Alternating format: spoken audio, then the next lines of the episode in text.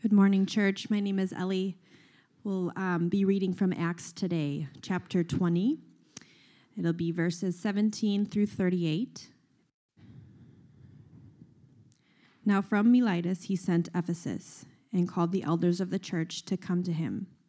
And when they came to him, he said to them, You yourselves know how I lived among you the whole time from the first day I set foot in Asia serving the Lord with all humility and with tears and with trials that happened to me through the plots of the Jews.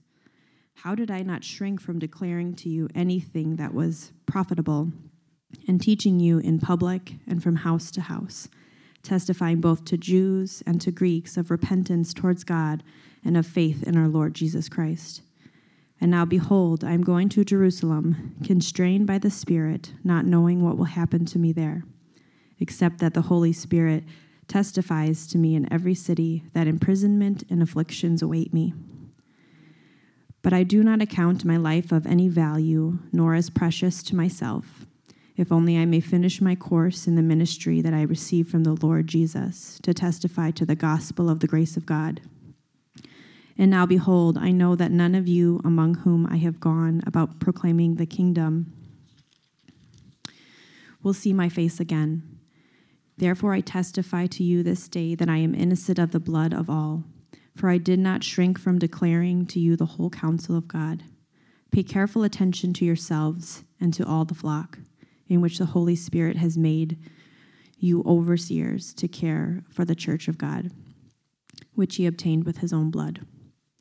I know that after my departure, fierce wolves will come in among you, not sparing the flock and from among your own selves will raise men speaking twisted things to draw away the disciples after them.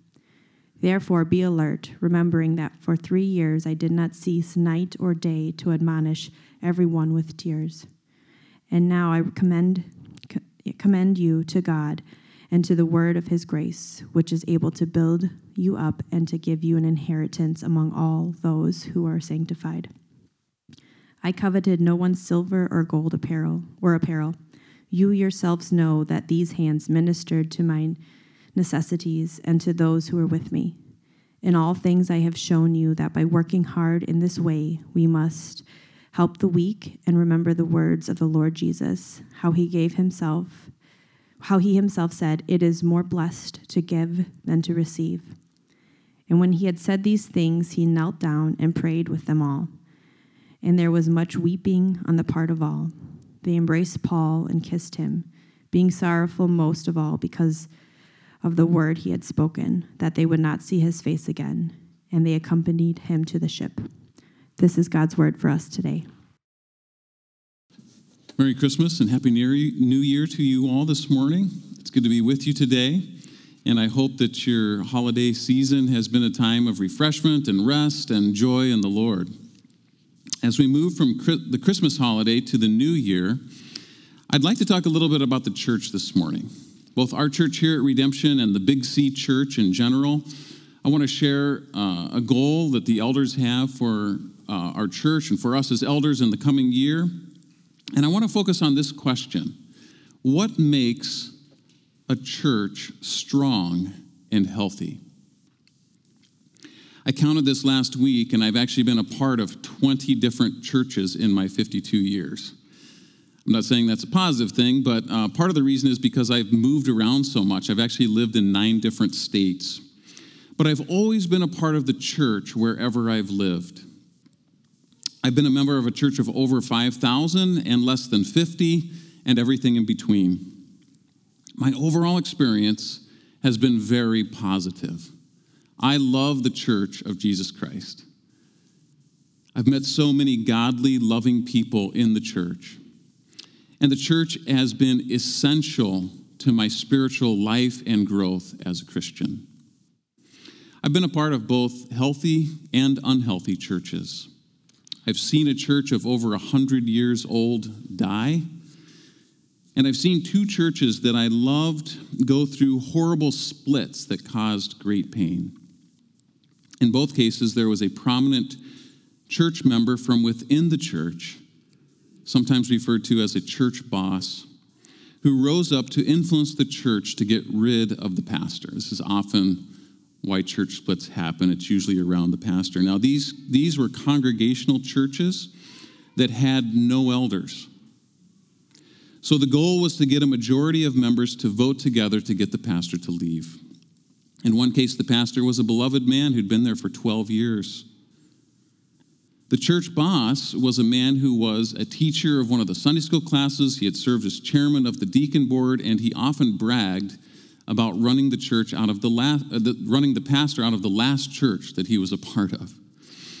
After sowing much division and strife and separating the church into different factions, he was able to get the pastor to leave, along with many other members in the church. In fact, after all the damage was done, the church boss himself left and went to another church. Tragically, some people I knew who came to faith in Jesus and began to follow him in that church left, and to my knowledge, have not come back to the church since because of what they saw and experienced through that time.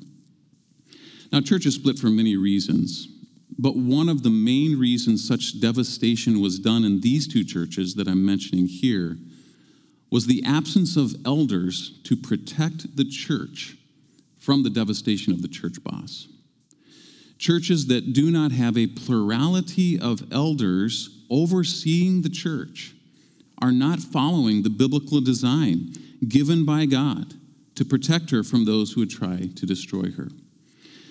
The book of Acts sets forth this very important pattern beginning in chapter 14, verse 23, where we, at that point, Paul and Barnabas were on their very first missionary journey. They had planted several churches in several cities. And before they returned to their home church, they stopped at each one of the churches, and we read this when they had appointed elders for them in every church. Notice elders, plural, in every church.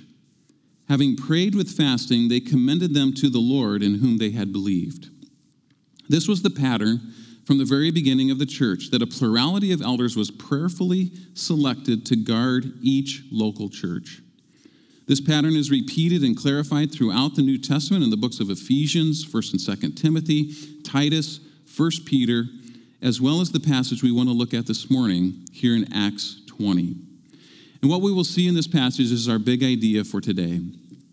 Faithful elders are given by God to protect and build up the church. And this is one of the things that is essential for a church to be strong and healthy.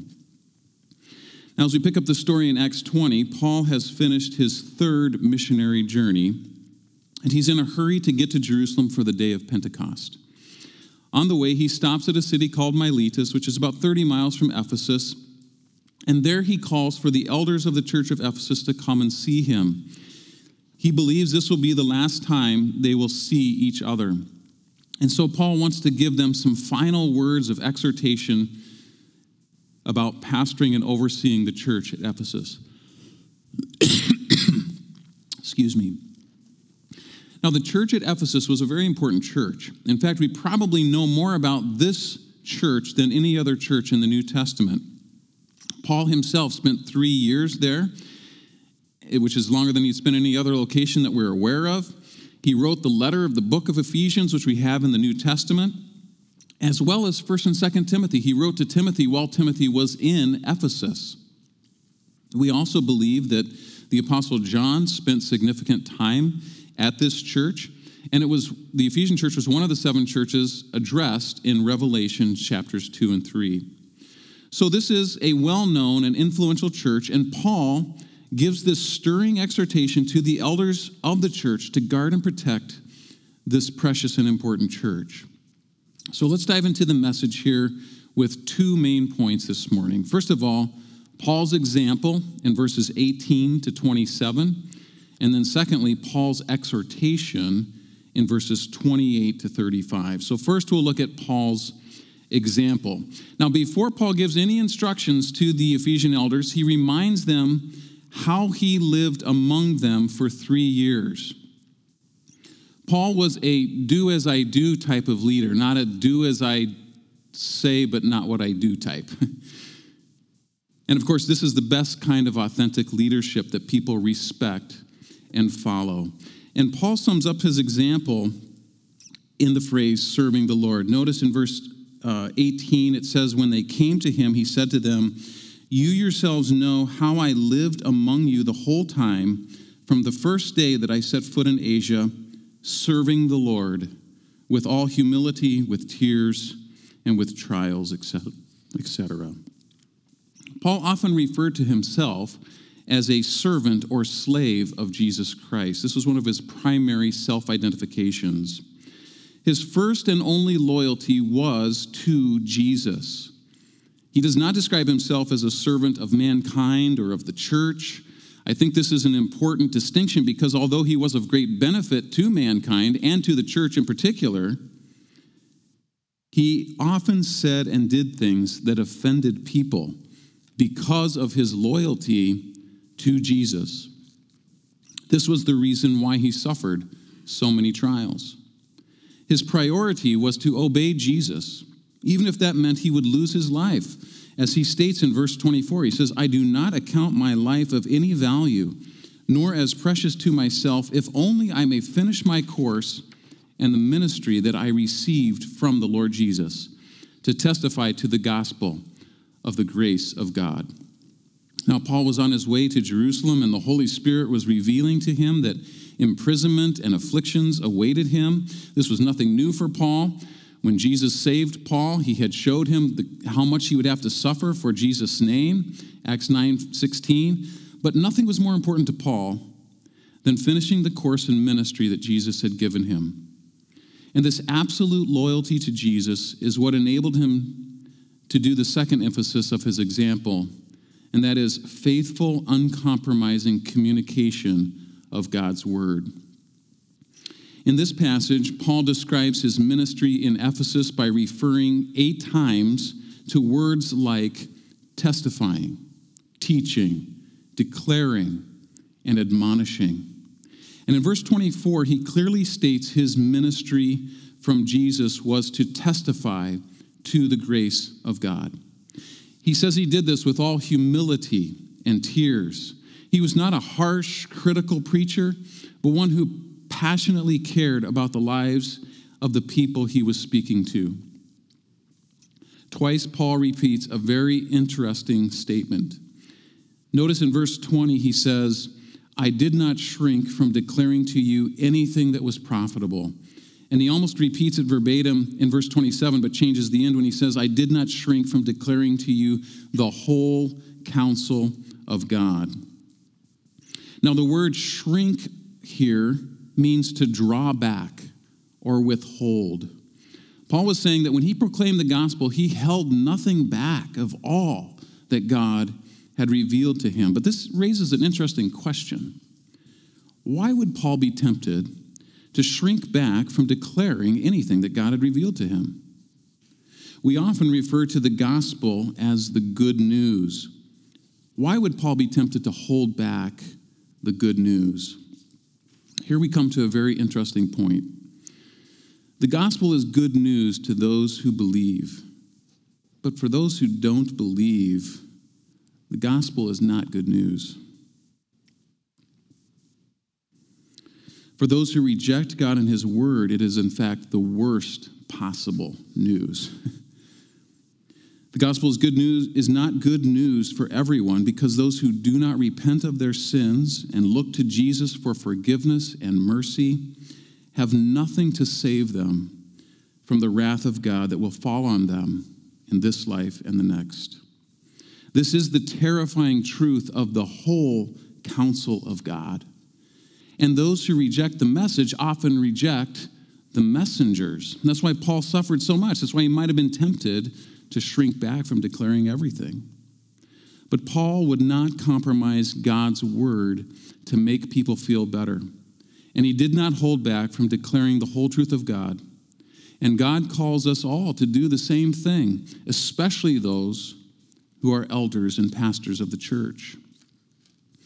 Paul says another curious thing in verse 26 when he says, Therefore I testify to you this day that I am innocent of the blood of all, because I did not shrink from declaring to you the whole counsel of God.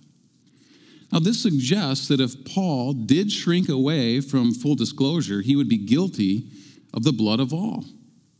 What is this referring to? What would it mean to be guilty of the blood of others for holding back full disclosure of God's words? Paul most likely had in mind some of the warnings to the Old Testament prophets, like this one from Ezekiel chapter 33, verses 7 and 9, where we read this Now, as for you, Son of Man, I have appointed you a watchman for the house of Israel. So you will hear a message from my mouth and will give them warning from me.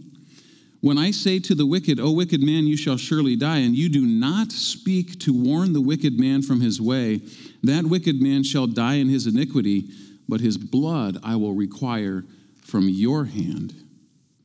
But if you, on your part, warn a wicked man to turn from his way, and he does not turn from his way, he will die in his iniquity, but you have delivered your life. As a servant of Jesus Christ, Paul was entrusted with Jesus' word and was told to faithfully communicate this word to all people, no matter what the response. Some would respond with faith and be saved to unspeakable joy, others would be extremely offended. Regardless of the response, Paul's mission, mission was clear. He must not shrink back from declaring the whole counsel of God.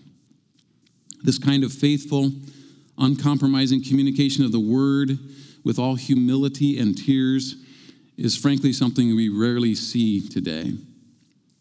There are many gifted communicators who are skilled at preaching on the things that everyone likes to hear, but they often shrink back when it comes to proclaiming the whole counsel of God, especially the parts that reprove and rebuke our sin and call us to repentance.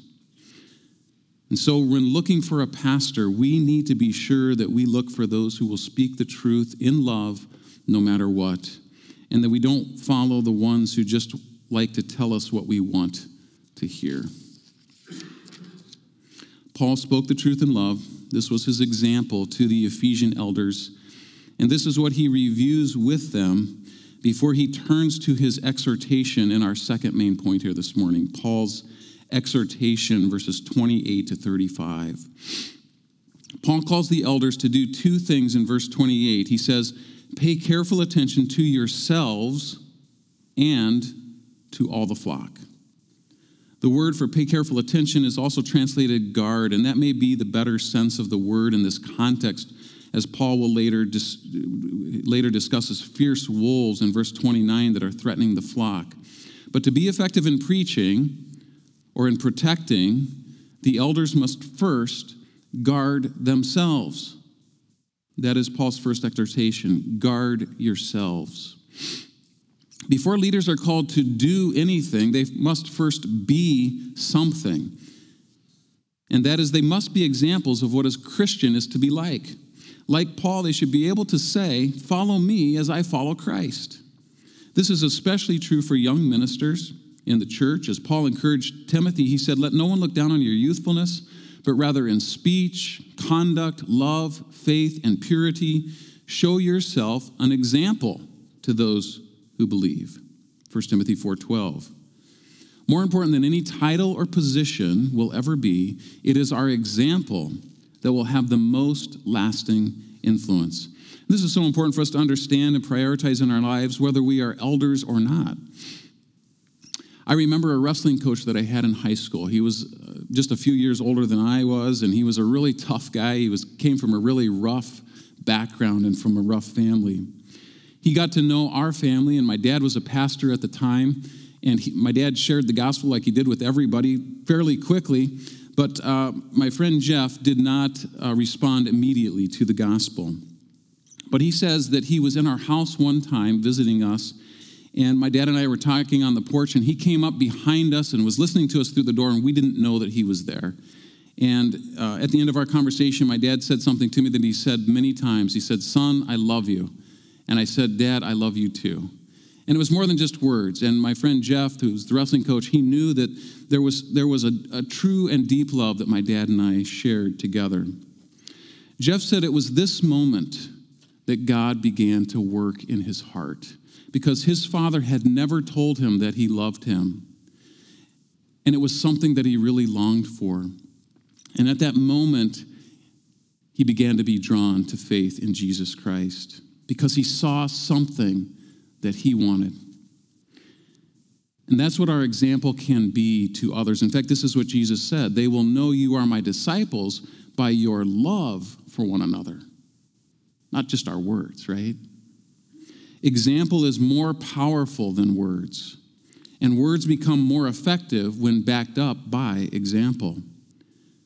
We all, exi- we all imitate influential models in our life, both positively and negatively. And to have people who are examples of godliness and faith and love and hope and joy and peace in our lives, this is a good gift from God.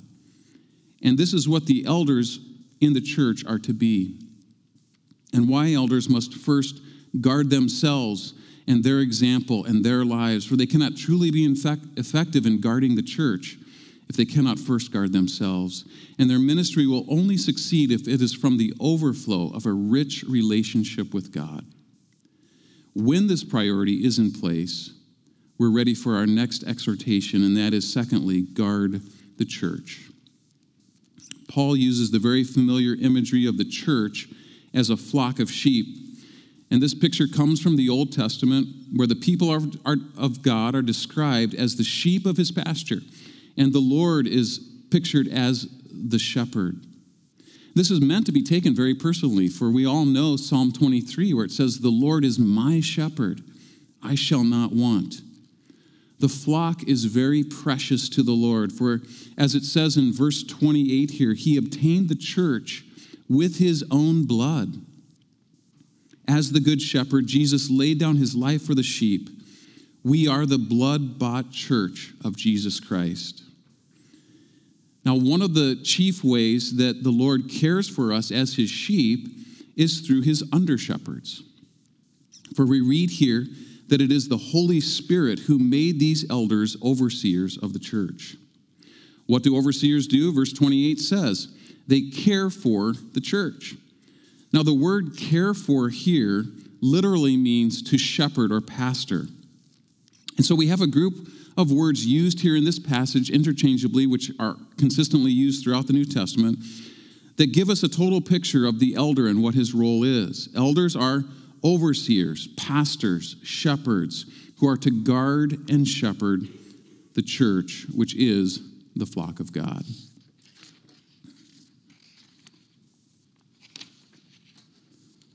Now, who are the elders to guard the church from?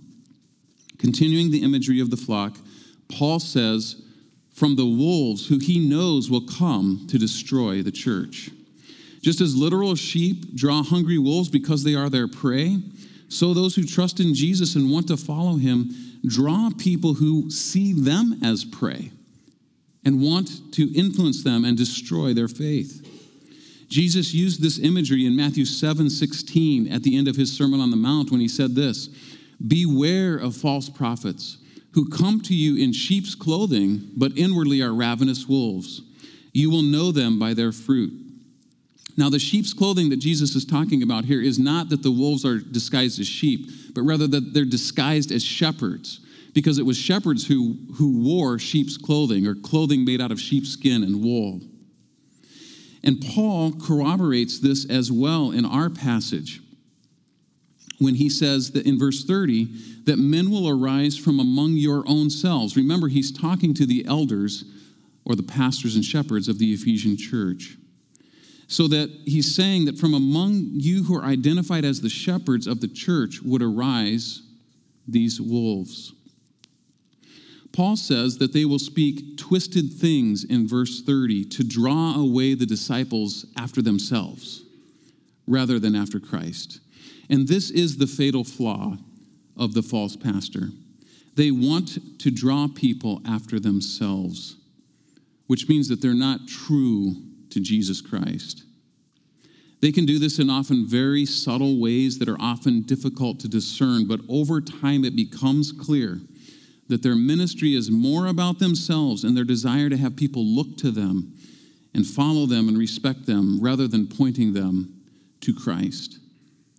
Now, we all have to search our hearts, don't we, in our own ministries to make sure that our motivation in our ministry is not stroking our own egos or our need to be appreciated or depended on. It is this misplaced motivation that often causes people to twist the truth.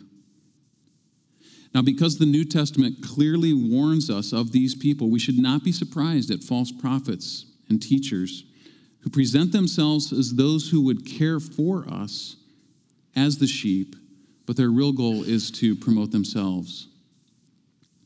They come in the name of Christ, but He did not send them, and eventually they are exposed, often not by their own words, but by their fruit or by their deeds. I've personally known several men who I loved, respected, and served together with who slowly over time began to doubt and reject their own faith in Jesus Christ. Some of these men were in positions of leadership in churches, and they began to teach things that contradicted the church's statement of faith. And thus they began to upset the faith of people in the church. Now, in a few cases, thankfully, these men were lovingly but firmly confronted by a faithful elder team.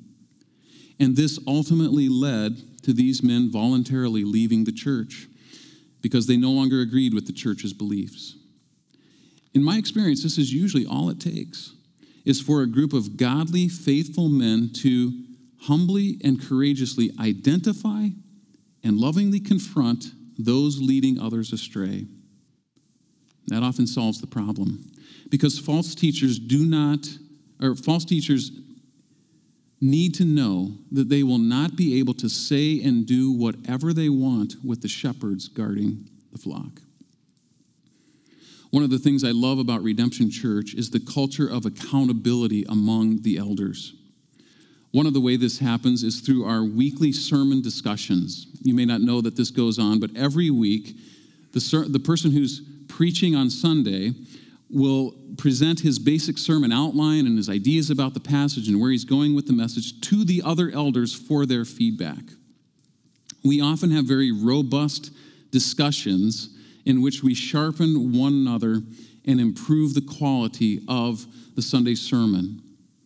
It can be humbling to submit to such scrutiny, but it is so good. And we all value this accountability with one another. And it's not just about preaching either. I know that whatever I say or do as an elder here at Redemption Church, I am accountable for. And all of us as elders, we want this because we want to walk in the light and we want to be faithful servants of Christ together. It is the leaders who do not want this kind of accountability that usually end up leading others astray. And we believe this kind of accountability is crucial for a healthy church. That is what Paul wants the Ephesian elders to do. And he says in verse 32 Now I commend you to God and to the word of his grace, which is able to build you up and give you the inheritance among all those who are sanctified. This hints at the final part of Paul's exhortation to the elders, and that is, thirdly, that he wants the elders to build up the church. The pastor elder is not only to guard and protect, but also to build up. Now, this passage in Acts here focuses on the guarding responsibility of the elders, probably because this was Paul's primary concern as he knew this was the last meeting and, and, he would never see them again.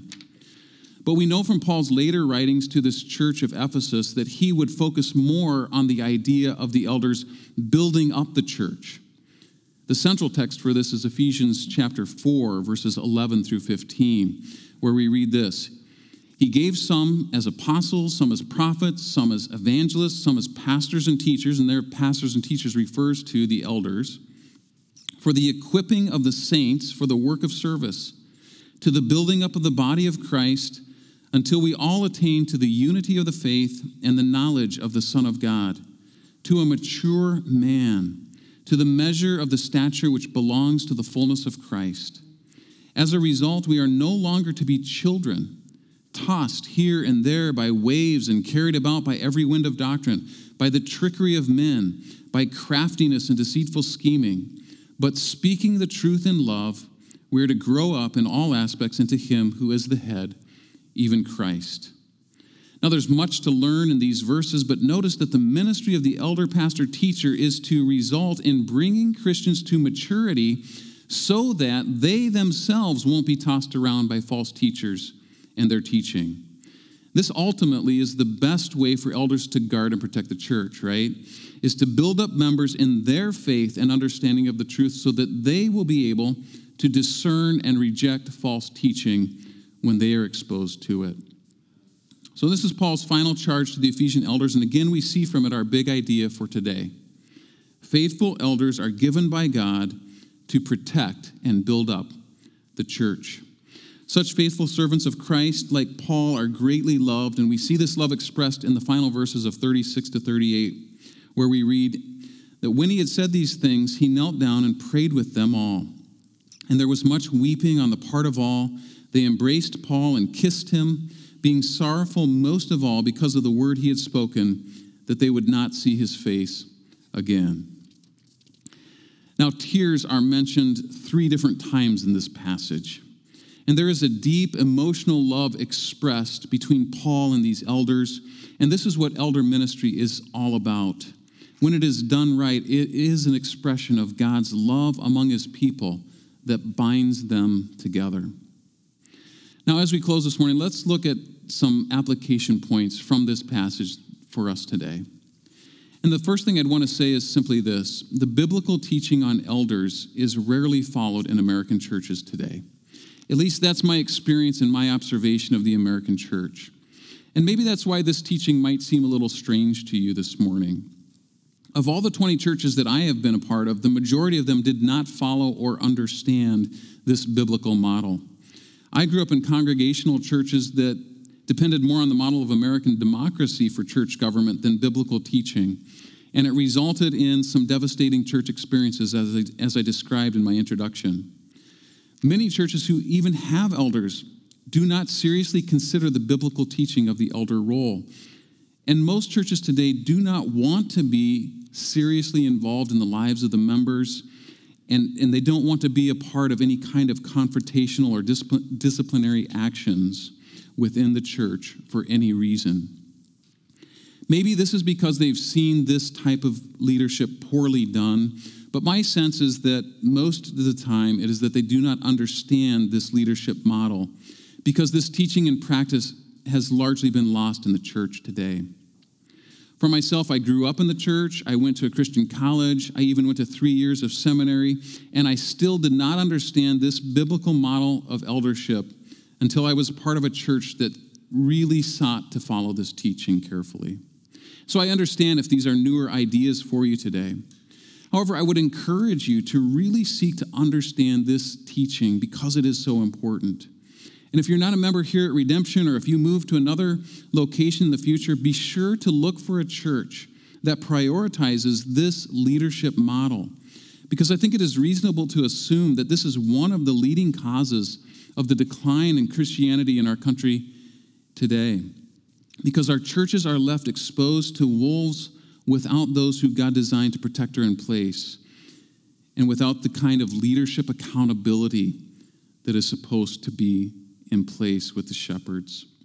That leads to our second application this morning. Our desire here at Redemption Church is to follow this teaching.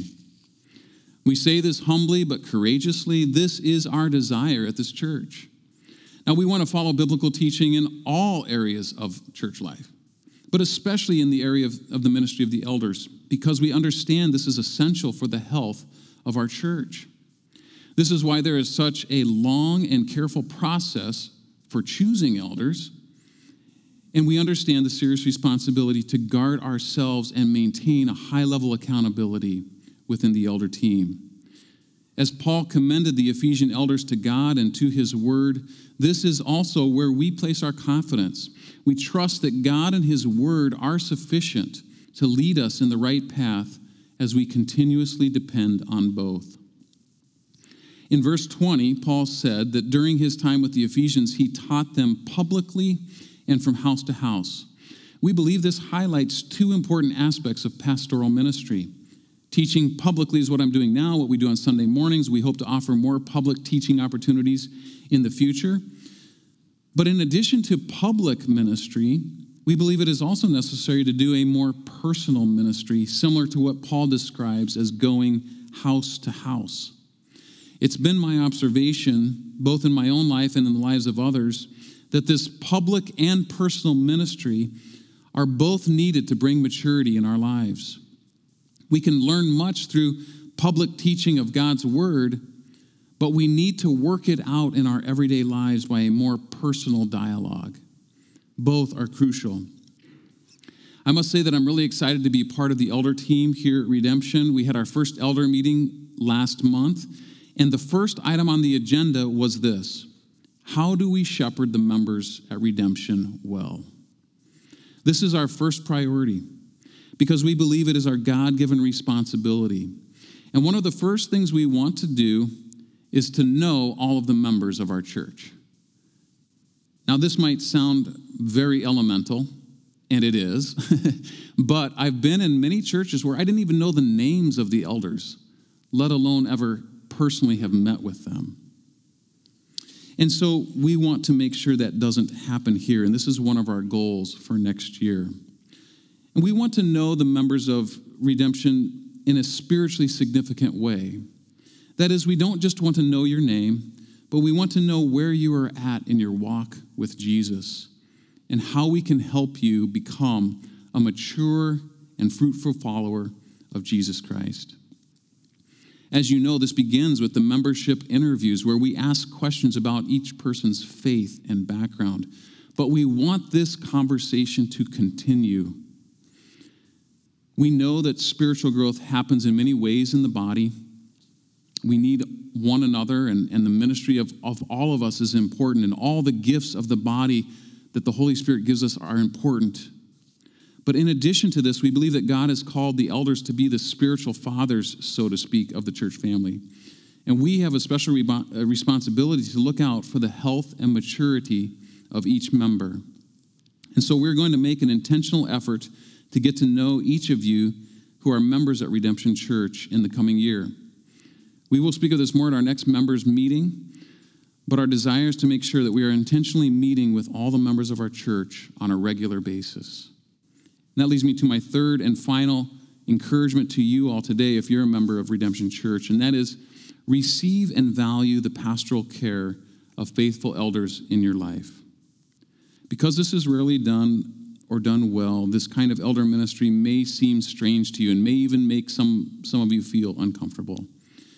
Most churches today are designed so that people can come in and out and never be personally known. But if you're a member at Redemption, you know that that is not the case here. For even to become a member, you have to be willing to be known. However, it's always a temptation to us, right? To try to live our lives in isolation and maybe keep certain area of our lives hidden, or secret. This is extremely dangerous to our spiritual growth, and we all must guard against that. Again, this just isn't just an elder thing. It's part of our community life. That's why we encourage everyone to be a part of a small group and have some brothers and sisters in Christ who know you and care for you. But in addition to that, make some room in your life and your heart for the elders to know you as well. The Bible says this in Hebrews 13 17 Obey your leaders and submit to them, for they are keeping watch over your souls as those who will have to give an account. Let them do this with joy and not with groaning, for that would not be of an advantage to you. The ministry of the elder pastors is designed to be a gift from God to the church that results in an advantage to you personally. So take advantage of this opportunity let the elders be a voice of influence for the Lord in your life. Many years ago, I was serving as an elder, and Lisa and I were involved in a marriage ministry of the church that we are at. And we knew a couple who were really struggling in their marriage. The wife came to us one day and said that she had talked with several of her close friends and her counselor, and they had all told her that she should divorce her husband because it was just too difficult to stay in the marriage. That's what she was planning to do. But before she did it, she wanted to know what we thought about it. So we discussed her situation with her husband at length. And then we opened up the Bible and looked at its teachings about divorce, when it's appropriate, when it's not appropriate. And we came to the conclusion that according to the Bible, God would want her to stay married to her husband. This was difficult for her to hear. But she really wanted to follow the Lord, and so she decided not to divorce her husband and to look to the Lord for help. This was a very respectful decision, and it helped her a great deal in her ministry that she was highly involved in to uh, reaching out to women caught in the sex trafficking trade in Milwaukee. Years later, we saw her, and she excitedly shared that things were actually improving in her marriage. We rejoiced with her at God's goodness and His mercy and His grace in her life. So, this is just one example of how we need people in our lives who will speak truth to us. It doesn't have to be an elder, but we want to make sure that at the very least, every member has access to an elder here at Redemption who will seek to be faithful in pointing you to Christ and to his word. If you remember from our study in Colossians that Danny just finished a few weeks ago, the Apostle Paul said in Colossians that it was his goal to present every person complete or mature in Christ. That is the goal we are seeking together to become the church, together and individually, that God wants us to be in Christ. And so, as Paul said in this passage in Acts, let us look to God and to his word to build us up and give us the inheritance of those who are sanctified. Please uh, pray with me as we close this morning.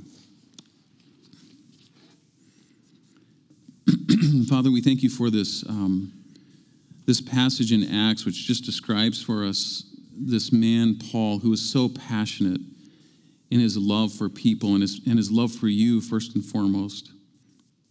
And Lord, we pray that you'd help each one of us to follow his example, to guard our own lives, Lord, our own walk with you, and then also to look out for our brothers and sisters in Christ. And so we just pray that here at Redemption, we can honor you, we can glorify you, we can become the people that you want us to become by the power of your Holy Spirit, through the ministry of your word.